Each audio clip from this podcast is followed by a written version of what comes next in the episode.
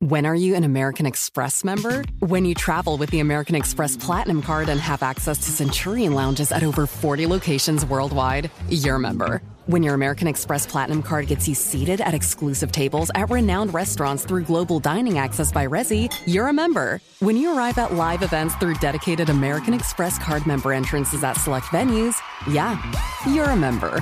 That's the powerful backing of American Express. Learn more at americanexpress.com slash with Amex. When something happens to your car, you might say,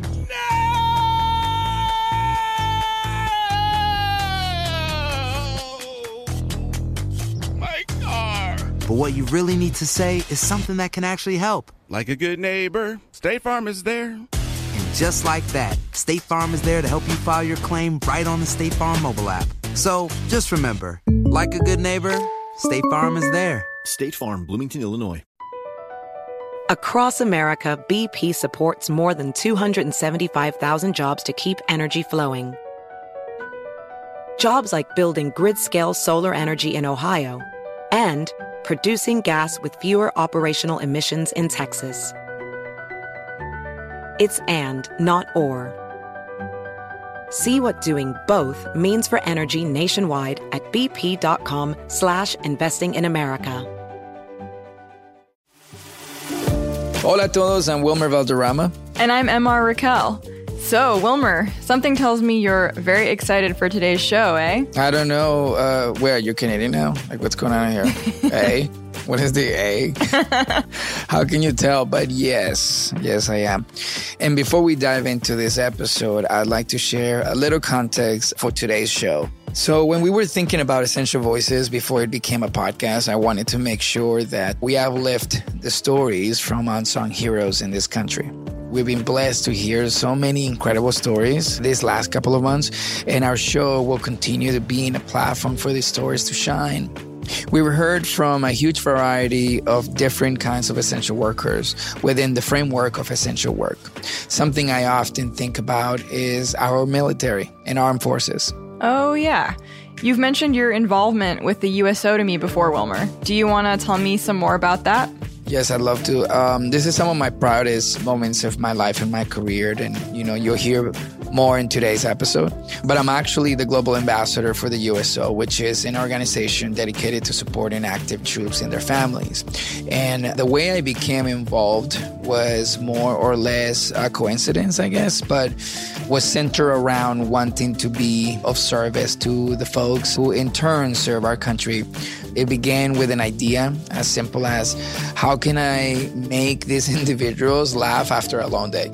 So over time, I got more and more involved and eventually leading me to where I am now. And I'm honored and proud to be a small part of bringing joy to the armed forces. Hmm. That's awesome that you found a way to bring your skills and share them with a community that you care a lot about. And so this episode also comes at a particularly resonant time, don't you think? Absolutely. I mean, I, I've been thinking about this community nonstop for the past few weeks.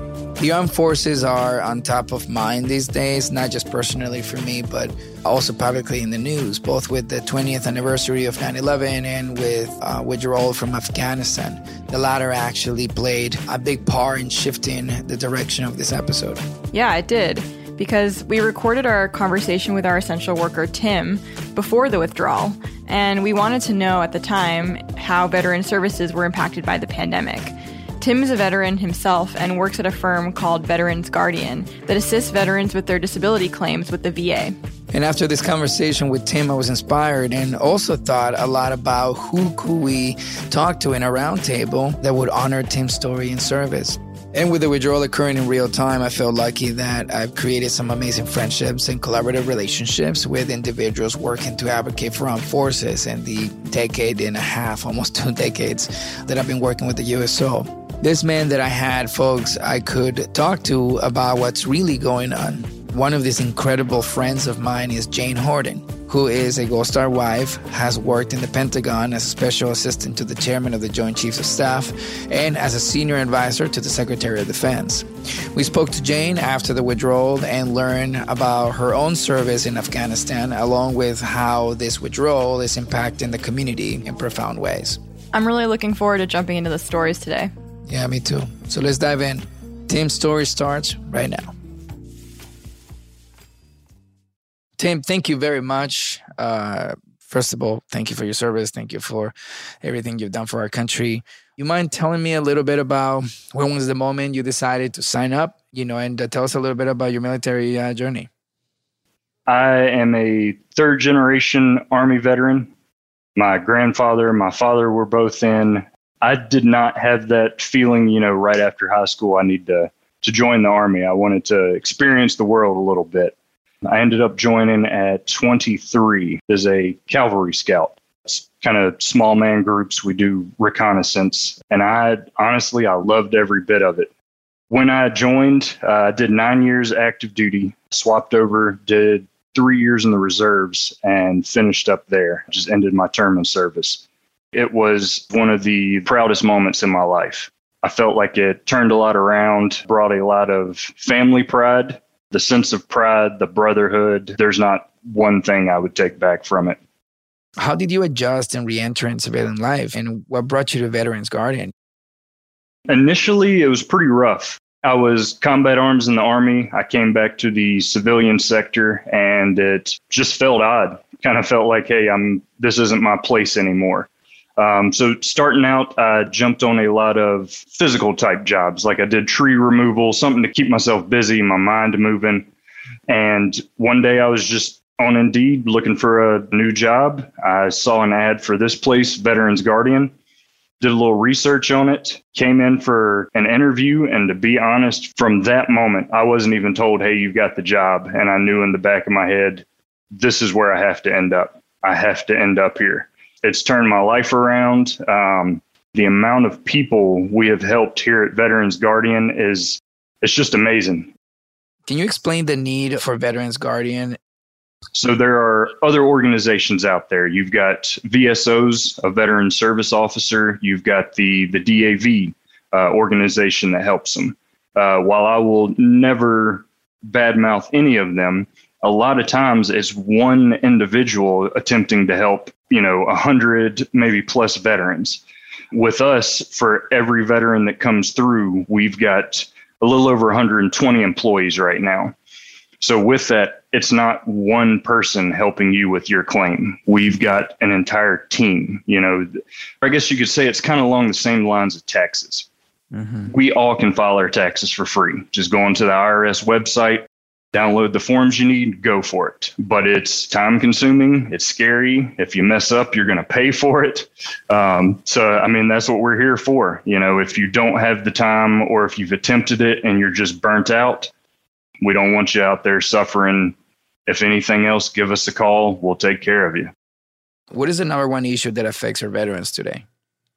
One of the big ones, and I paid for it myself. Every aspect of the Army is different, but especially in the combat arms side. If you're hurt, we are very big on suck it up and move on. That is not the case. We've had so many vets come to us that just, you know, maybe they were airborne, their knees, their ankles are shot, and they were trying to be a tough guy and they did not go get it documented. Those are those really tough phone calls it's sad because you're trying to help them, but there's nothing you can do for them because there's no medical evidence to help them out. So, if anything else, if you are currently in the military, if you're injured, if you've had an injury, go get seen for it because later down the road, it's going to come up, it's going to be worse, and you're going to regret it when you didn't have that medical evidence for it. Is there a specific moment or a memory that reminds you of how important it is what you just said? Oh, absolutely. I did nine years active. The last probably six months before I got out of that, I was one of those guys. Hey, I'm tough. I don't need to go to, to sick call. I'm just going to get out and, you know, move on with my life. And I had a buddy who was getting out probably about a month before me, and he just did not give me a break. He said, go get seen for everything. I see you get out of the chair. I see you, you know, you're only 30 something years old and you don't stand upright at first. So I mm-hmm. listened to him. I went and got the medical evidence, and it benefited me greatly. You know, I'm assuming that's one of the things that makes you passionate is how much you relate to your own experience and how much you see yourself and everyone that needs your help, right? Is that is that what keeps you passionate about what you do? Absolutely. A lot of it is the education piece to it as well. We've had active duty people call in. There's nothing we can do for you while you're still serving. The VA's for you afterwards. But we'll give them as much info as we can. Because a, a, lot of these people, for instance, 1973, there's uh, the National Archives. So if you were in the military, you get out, your medical records go to the National Archives and they're stored there.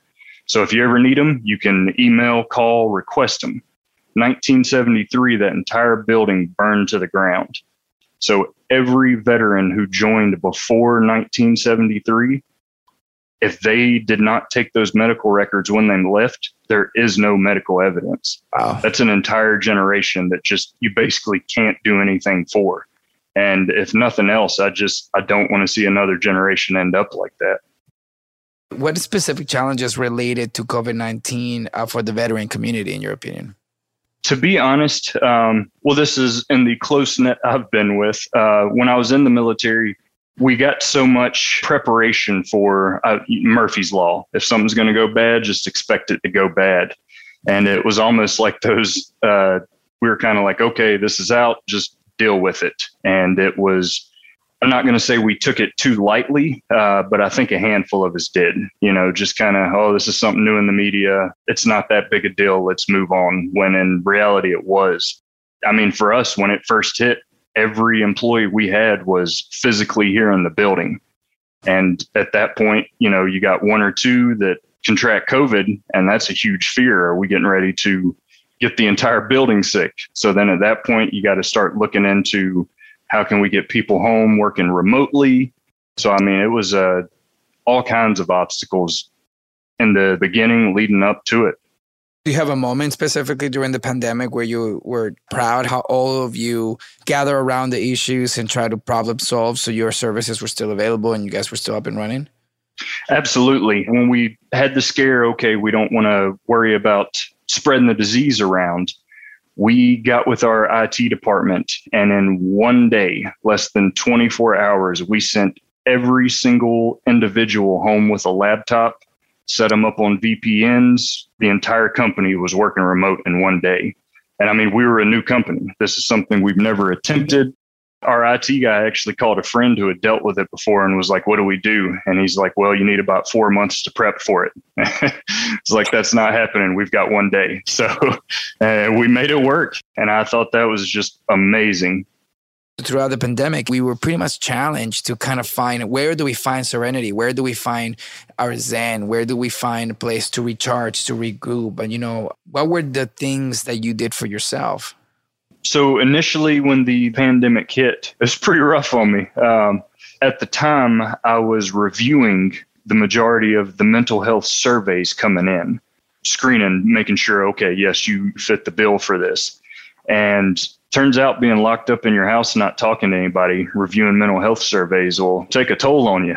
It got me for a while. And I've always been big on fitness, and obviously, gym shut down, and it just I, I hit a slump and finally I just I got up one day, was like, hey, this is enough. Started up a, a workout routine out in the backyard. And a big one is reading.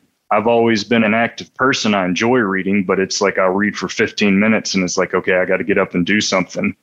And uh, being stuck in the house, learning to entertain yourself, uh, I'll say this: I learned patience. I can sit and finish a whole book now. So. we all did for 100. percent Yeah. What are the biggest misconceptions civilians have about veterans, and how would you like the attitudes to change both in individuals and, and institutions? Well, I will say this. I can't speak for everybody, but when I was in uniform, especially in recruiting, because you're out in the, the civilian population, they come up to you, they got a lot of questions. It always seemed to me that every civilian person I came up to just imagined, you know, we were all these war torn people live on the front line eating our beans and trenches and it's like that's not the case. Like yes some of us do go do that but i mean the army has hundreds of jobs and out of that you know maybe 20 of them are combat arms.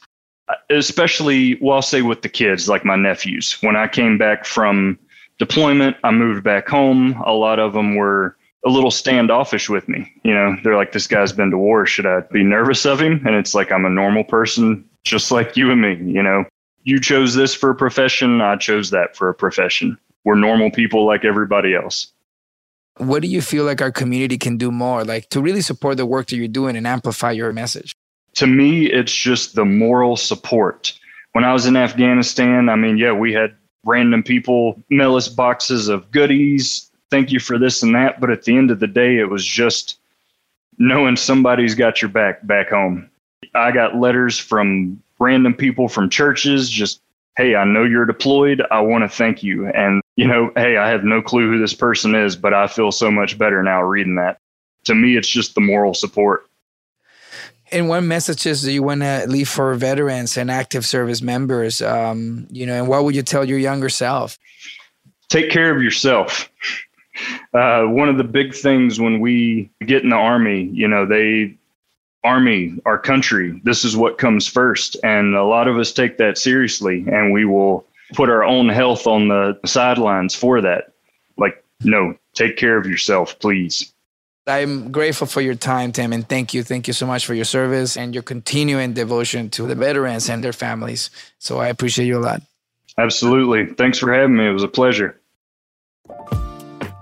Even though I was there for the conversation with Tim, hearing it again makes me very proud. During all of my time with the USO, I've seen this incredible commitment to being of service, which we've seen not just with Tim, but with lots of other essential voices on our show. Tim really embodies the spirit of service to this community and his country. And that makes me so grateful for my position with the USO. It's awesome to see you connecting so deeply, Wilmer. And I mean, you said it best. Tim's spirit of service, as you said, is it's inspiring. And when we get back from the break, we'll talk with Jane Horton, my friend and Gold Star wife, who worked in the Pentagon as a special assistant to the chairman of the Joint Chiefs of Staff and as a senior advisor to the Secretary of Defense.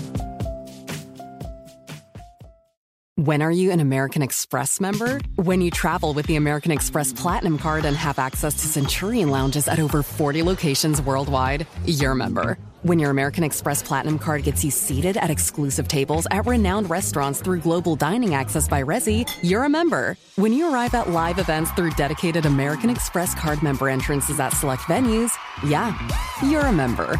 That's the powerful backing of American Express. Learn more at americanexpress.com slash with Amex.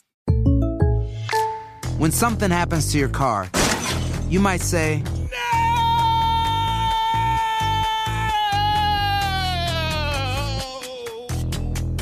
My car. but what you really need to say is something that can actually help. Like a good neighbor, State Farm is there. And just like that, State Farm is there to help you file your claim right on the State Farm mobile app. So just remember, like a good neighbor, State Farm is there. State Farm, Bloomington, Illinois. BP added more than $70 billion to the U.S. economy last year by making investments from coast to coast. Investments like acquiring America's largest biogas producer, Archaea Energy, and starting up new infrastructure in the Gulf of Mexico. It's and, not or. See what doing both means for energy nationwide at bp.com slash investing in America.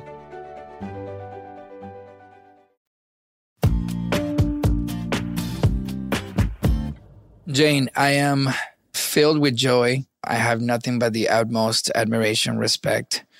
I'm one of your biggest fans. I also consider myself a brother of yours. You know, for a little more context, Jane and I have traveled the world visiting the troops. She has uh, devoted so much of her life for, you know, the understanding and the support of all our service members and their families. And I'm so proud of the work you've done and what you've done for this country. Just kind of diving into it, how did you feel listening to Tim's story? I mean, what stood out to you? It was such an honor to hear from him and to hear his whole journey and what he does now to serve. And I think that's what stood out to me is members of our military love to serve and they love to serve America. They love to serve people. And once they leave the military, their heart of service doesn't leave them. So I thought it was very incredible to hear that after he got out, he wanted to go back and continue to serve. Thank you, Jane. That message of service that you're alluding to was definitely felt throughout everything that Tim shared with us. And, you know, in the same vein of service, Wilmer, you're using your skills to be of service with the USO. So, how did you feel listening to Tim's story? I mean, you've been working with the USO for a long time. So, also, could you say more about the work that you do with veterans? Yeah. I mean, what went through my mind is um, how little we really understand and how connected we are to the subject. So, when you think about someone who's devoted his life to continue to welcome the ones he understands, it fills me up with joy to see that there's people like Jane and like him that exist, you know. So that's one thing that I kind of take from it is just to see how selfless he is, you know. But I also you grew very frustrated, you know, because there is so much about it that hasn't been a topic, hasn't been a priority. And I think that there's there's a time that we are entering. There's a window for us to have national conversations and you know, I hope to God that we can continue to bring their sacrifice to the forefront and never make it a trend, make it a national treasure that we celebrate every day. Mm, hmm And then what about your personal work with the USO? I, I was walking through an airport and, and two servicemen came up to me and said, Hey, um, you know, we watched the 70 show, you know, and we exchanged the DVDs of the 70 show after a long day of doing what we got to do. And those laughs really help. So thank you, sir. And I was like, are you kidding me? Thank you. what, are you, what are you thanking me for? You know? And ultimately, I called my team and I said, "Hey, imagine if I just apparently they like the 70s show over there. Maybe I can come over there." And I didn't have no idea how hard or how easy it could have been. But I'm like, "What if I just went over there and, you know, went to one of the bases and just freaked him out?" I'm like, "Man, what is Fez doing here?" You know, and I, that was that was my perspective over there in my early 20s. You know, can I just go over there and freak them out and be like, "What are you doing here?" And I called the USO, and the USO in two seconds booked me, and in two seconds I was already in an airport and going over there. And and my first show um, taught me so much about myself and what I was grateful for. It reminded me of why I look at the American flag and with so much pride and why I I want to be of service, why I want to pay it forward, why I want to show up for them. You know, I think that I don't want to say we forget because we never do for us that don't. But I definitely want to say that through these trips, I've learned to really love not just our country, but the type of individuals our country create. And that that was really something I took from that work, and and you know, and just entertaining and seeing laughter and bringing a piece of home to them was a joy. I mean, that's the only thing I could do to serve. Now I wasn't wearing the uniform, but now as the years went by, I took more responsibility, more of a bigger role in the USO, and then now I serve as the global ambassador for the USO. And it's one of my proudest moments. I remember watching Bob Hope, right, as a little kid, you know, entertaining the troops. And I, I wanted to be him. You know, I just wanted to be on stage like him. Mm, that's really beautiful. Your message of wanting to serve and be of service, using your skills and your talents to bring smiles on people's faces, it really echoes a sentiment of service that's present throughout this entire conversation. Um, Jane, you look like you wanted to add something. Any thoughts to share? No, I just love Wilmer's heart, and I'm grateful for some of the stuff that he's championing and leading the way on, especially some of the stuff he brought up about the perception of service members by some communities, but also the soul and the heart of them. And I'm currently near 7th Special Forces Group right now down in Eglin Air Force Base area, and I'm actually in the home of Sergeant First Class Jaguar Gutierrez, who was killed in Afghanistan uh, less than two years ago. And so meeting his four kids, and I'm sitting here looking at a sign that he wrote his daughters. He has three of them and one son. And he wrote, One day they'll be warriors, my queen. Love Jaguar. And it was a letter he wrote to his wife. And so just, you know, getting to know even these heroes that have given their life for me and for all of us and warriors, like so many that Wilmer and I get to serve and and get to meet and be a part of their world. It's such an honor. And there's never enough that I could do for them. And it's been, it's changed my life to meet someone with the same heart, and that's Wilmer. So that's kind of my thoughts from that. And, and yeah. For folks who may not be aware, could you explain what a Gold Star family means? Absolutely. So, a Gold Star family is traditionally a family of a service member that's killed in combat. And so, this family, their loved one was killed in Afghanistan. So that came from actually World War II. Historically, when families would hang up blue star flags in their windows. And so people would know who had a loved one deployed by the blue star that would hang in their window. And so when that loved one was killed, they would change it to gold. And that's kind of how the meaning of gold star came to be. Yeah, you know, I didn't know what a Gold Star family was before speaking with you, so thanks for sharing that with us. And it sounds like being a Gold Star wife is really central to your identity and to your service, and that you're extremely proud of your husband's service as well. It's important for Americans to know what a Gold Star family is. And I don't want them to know about a Gold Star family so they feel sorry for me. I want them to know that I'm a Gold Star wife because that is the only way that they're going to know about my husband who gave his life for them. And so if I don't represent him and if I don't give him a name and a voice, people will never know he existed. And that's mm. why that's important. You're honoring his memory and his legacy. And as a Gold Star family member, you've held multiple roles in the Pentagon and you advocate for veterans and their families every day. What would you say are your biggest initiatives when you're advocating? My top priorities are doing the best I can for service members on the ground to ensure they continue the mission, to keep us safe. And the best way that I found to do that and to honor our service members is ensure that they're taken care of, that their families are taken care of. And so by doing that, it ensures that we'll be able to preserve an all volunteer force. Men and women will continue to volunteer to fight because they know their families are going to be taken care of in life and in death. And so for me, it's the greatest honor of my life to advocate for them while they're here to make their lives easier as they're defending me and my family and my freedoms.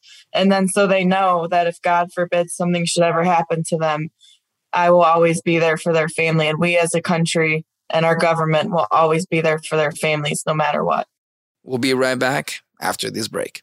When are you an American Express member? When you travel with the American Express Platinum Card and have access to Centurion lounges at over 40 locations worldwide, you're a member. When your American Express Platinum Card gets you seated at exclusive tables at renowned restaurants through global dining access by Resy, you're a member. When you arrive at live events through dedicated American Express card member entrances at select venues, yeah, you're a member. That's the powerful backing of American Express. Learn more at americanexpress.com slash with Amex. When you buy a new house, you might say, Shut the front door! Winning! No, seriously, shut the front door. We own this house now. But you actually need to say, Like a good neighbor, State Farm is there. That's right. The local State Farm agent is there to help you choose the coverage you need. Welcome to my crib. no one says that anymore, but I don't care. So just remember, like a good neighbor, State Farm is there. State Farm, Bloomington, Illinois. BP added more than $70 billion to the U.S. economy in 2022 by making investments from coast to coast. Investments like building charging hubs for fleets of electric buses in California and starting up new infrastructure in the Gulf of Mexico. It's and, not or. See what doing both means for energy nationwide at bp.com slash investing in America. Welcome back to Essential Voices. You know, Jane, you and I have had multiple conversations about this topic I'm about to bring up, and it's a topic that I don't believe a lot of our national community understands specifically on what it could cause and ripples of consequences and how it affects all of us directly and indirectly, and especially our military community.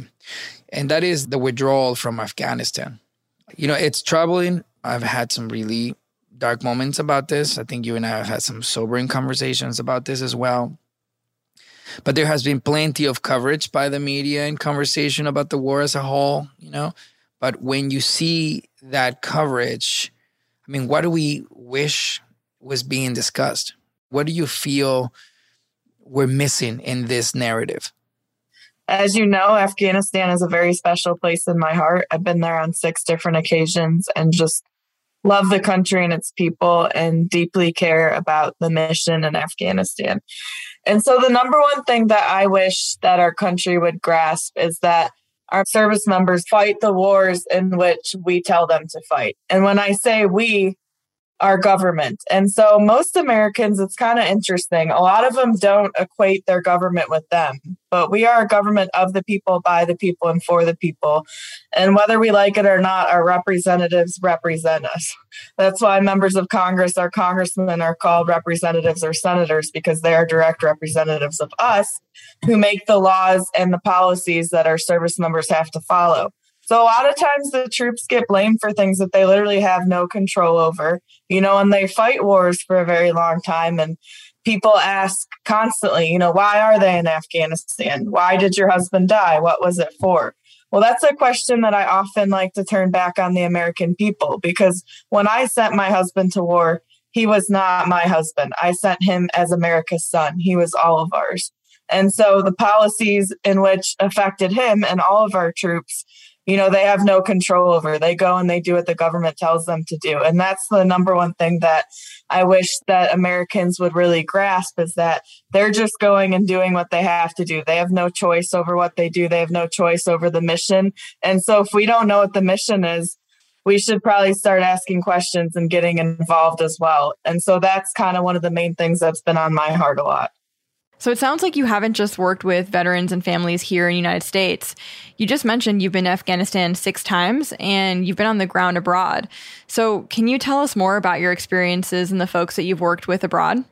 Absolutely. So each trip has been completely different, but I've done a lot of work with Afghan war widows. So their military was our allies. And so we worked hand in hand with them. We trained them. We did a lot of work with them and what a lot of people don't know either is that they were losing massive amounts of people in their military.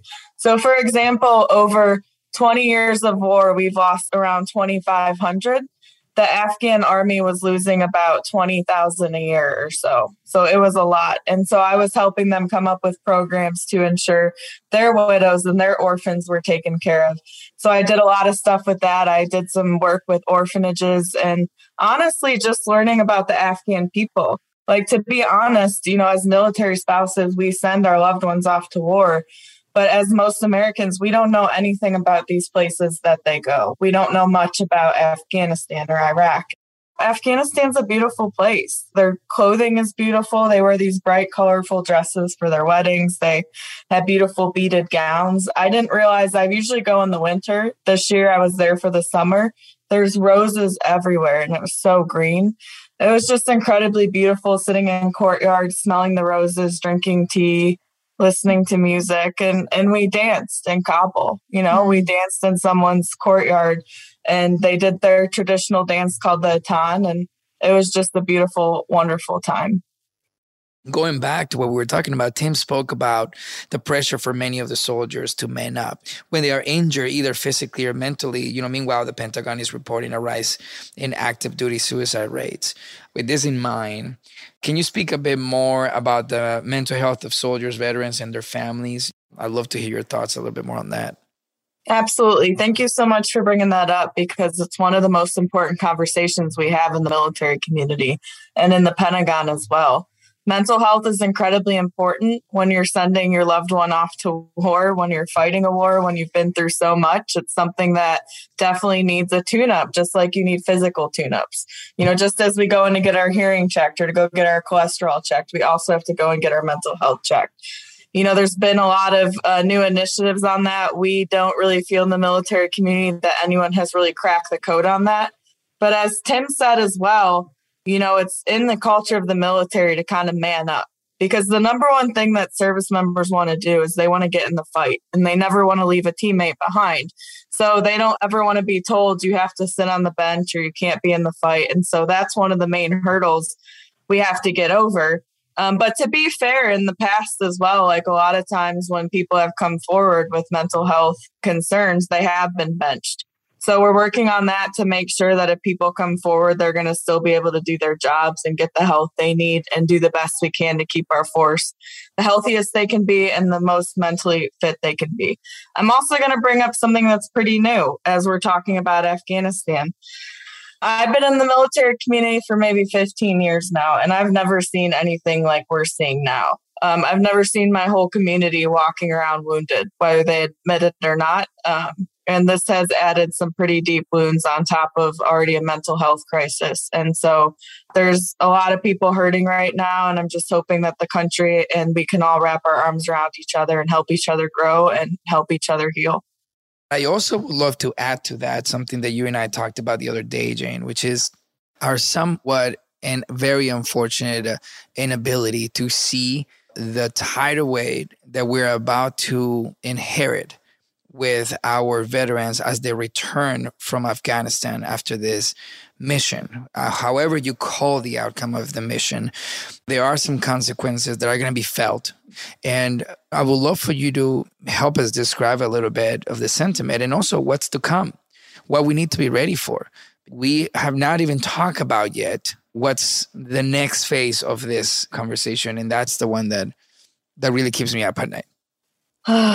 it's a good conversation and it's very relevant. and It's very much needed because everything that's gone on in Afghanistan after years of war, people have given up everything.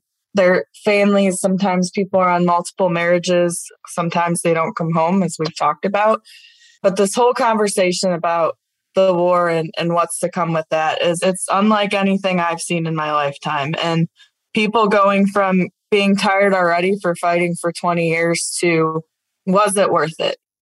I'm getting asked that almost every day. I just sat in front of a different Gold Star wife about an hour ago. You know, English wasn't her first language, but she said to me, Did my husband die for nothing? Do you think my husband died for nothing? I was just like, I'm not even ready to face these questions. Like, how do I answer her as she's taking care of her kids alone? You know, did your husband die for nothing? And so I bring that up. It's very deep. I bring it up because everyone's struggling with this right now. And it shouldn't just be the 1% that have served. The country needs to think about this as well. And they really need to look at if, and I'm not trying to steer people in one way or the, another. If you feel like it was, that's great. If you feel like it wasn't, that's your personal decision. But either way, decisions need to be made going forward because our service members deserve better than people believing that people died for nothing or this was for nothing. Well, then we need to stand up as Americans and we need to be heard because we here in America have a voice and we can make a difference and we can do something. And so it's our duty, I feel, to protect our war fighters as well and those that go on our behalf and to ensure that something like that, if we decide it wasn't worth it, doesn't happen again.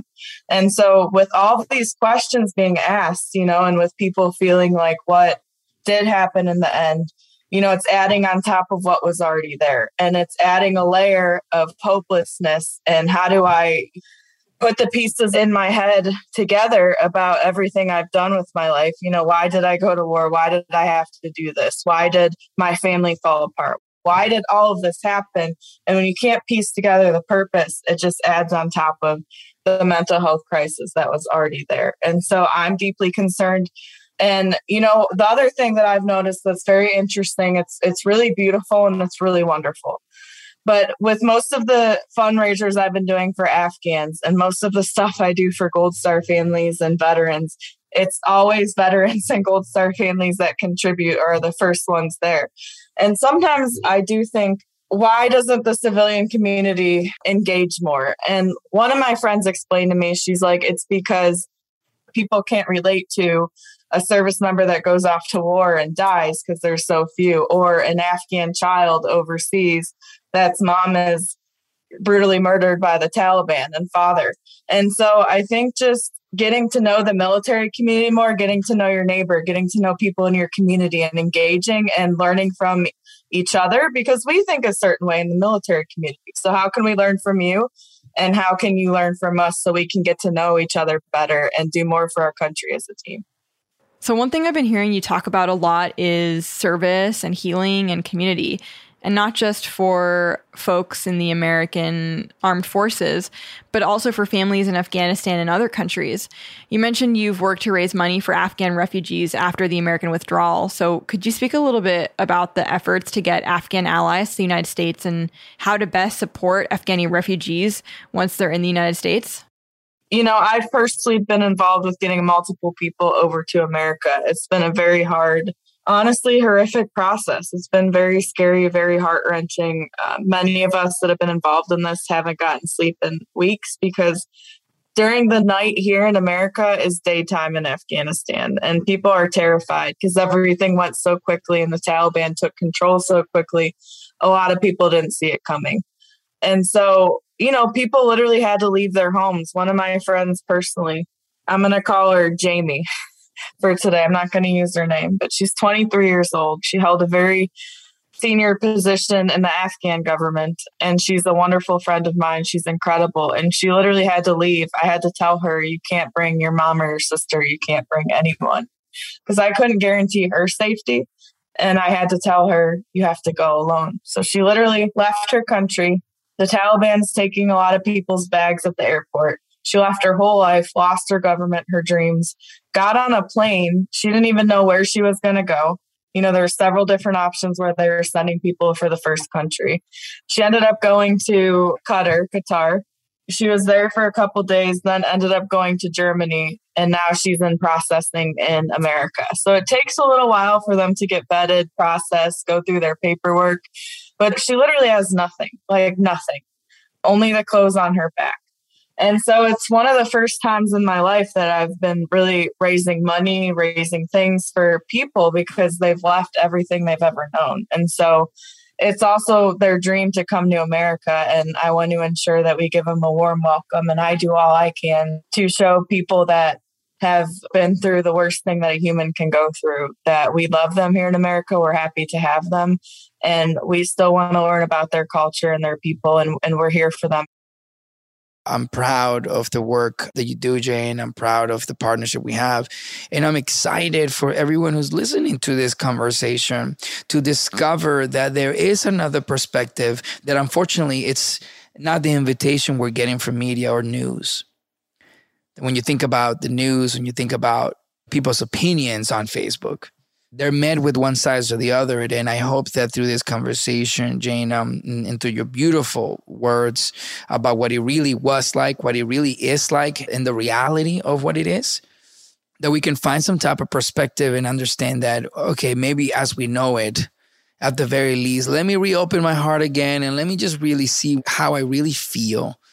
My passion comes from a hopeful and exciting new horizon I see and I see opportunity and I see a road map that we are going to continue to pay from community and all the way up to the top level.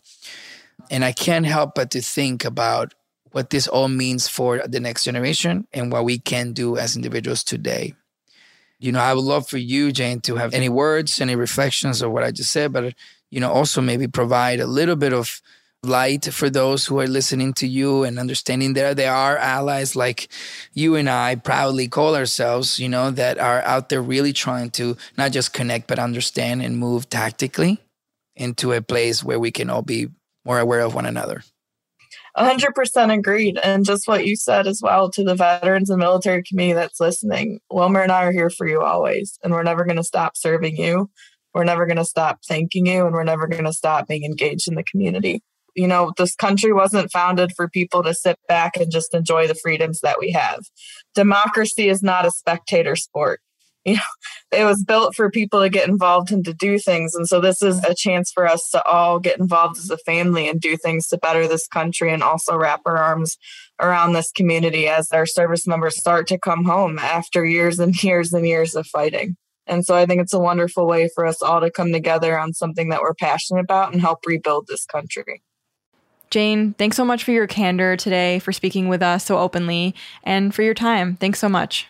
Thank you. It was an honor to be here. And thank you, Wilmer, again for facilitating this, for your leadership, and for having this conversation because it's much needed and it's a beautiful thing. So thank you. Wow. Even though I've gotten to talk to Jane both on and off the clock, you know, I'm always just amazed by listening to her speak. I mean, I'm thankful that she was willing to talk to us about such a difficult topic, especially when the wounds she referenced are so fresh. I also loved hearing Jane talk about her work with the Afghani widows and orphans. I learned so much today. I definitely learned a lot from both Jane and Tim this week. Thanks so much, Wilmer, for having me facilitate this conversation between you and Jane. Of course, I wouldn't have it any other way. So, Wilmer, what do we have to look forward to next week? Well, next week we'll speak with essential worker Blanca, a farmer worker in California, followed by a roundtable with none other than the iconic civil rights activist Dolores Huerta and lawyer activist Monica Ramirez, the founder of Justice for Migrant Women. Essential Voices with Wilmer Valderrama is produced by me, MR Raquel, Allison Shano, and Kevin Rutkowski. with production support from associate producer Lillian Holman, executive producers Wilmer Valderrama, Adam Reynolds, Leo Clem, and Aaron Hilliard. This episode was edited by Sean Tracy and features original music by Will Rosati. Special thanks to this week's essential voice, Tim Sutherland, a Veterans Guardian, and to our thought leader, Jane Horton. Additional thanks to William Taylor and Mark Christensen. This is a Clamor and WV Entertainment production in partnership with iHeartRadio's My Cultura podcast network. For more podcasts from iHeart, visit the iHeartRadio app, Apple Podcasts, or wherever you listen to your favorite shows. When are you an American Express member? When you travel with the American Express Platinum Card and have access to Centurion lounges at over 40 locations worldwide, you're a member. When your American Express Platinum Card gets you seated at exclusive tables at renowned restaurants through global dining access by Resy, you're a member. When you arrive at live events through dedicated American Express card member entrances at select venues, yeah, you're a member. That's the powerful backing of American Express. Learn more at americanexpress.com slash with Amex. When you buy a new house, you might say, Shut the front door! Winning! No, seriously. Shut the front door. We own this house now. but you actually need to say, Like a good neighbor, State Farm is there. that's right. The local State Farm agent is there to help you choose the coverage you need. Welcome to my crib. no one says that anymore, but I don't care. So just remember, like a good neighbor, State Farm is there. State Farm, Bloomington, Illinois. Voy a ponerme la vacuna Prevnar 20 porque estoy en riesgo de contraer la neumonía neumocócica. la cual pudiera llevarme al hospital. Así que preguntaré sobre Prevnar 20. 65 años o más, puedes estar en mayor riesgo de contraer la neumonía neumocócica. Pregunta a tu médico o farmacéutico acerca de vacunarte con Prevnar 20. Vacuna conjugada antineumocócica 20 valente, una vacuna de Pfizer que puede ayudar a proteger contra la neumonía neumocócica con una sola dosis. Prevnar 20 está aprobada para adultos para ayudar a prevenir infecciones contra 20 cepas de la bacteria que causa la neumonía neumocócica. La aprobación continua puede depender de un estudio de apoyo. No uses Prevnar 20 si has tenido una reacción alérgica grave a la vacuna o a sus componentes. Adultos con sistemas inmunitarios debilitados pueden tener una respuesta reducida a la vacuna. El efecto secundario más reportado fue dolor en el área de la inyección. Para más efectos secundarios comunes e información completa de prescripción, llama al 1855-213-2138 o visita Prevnar20 en español.com. Pregunta a tu médico o farmacéutico sobre Prevnar 20.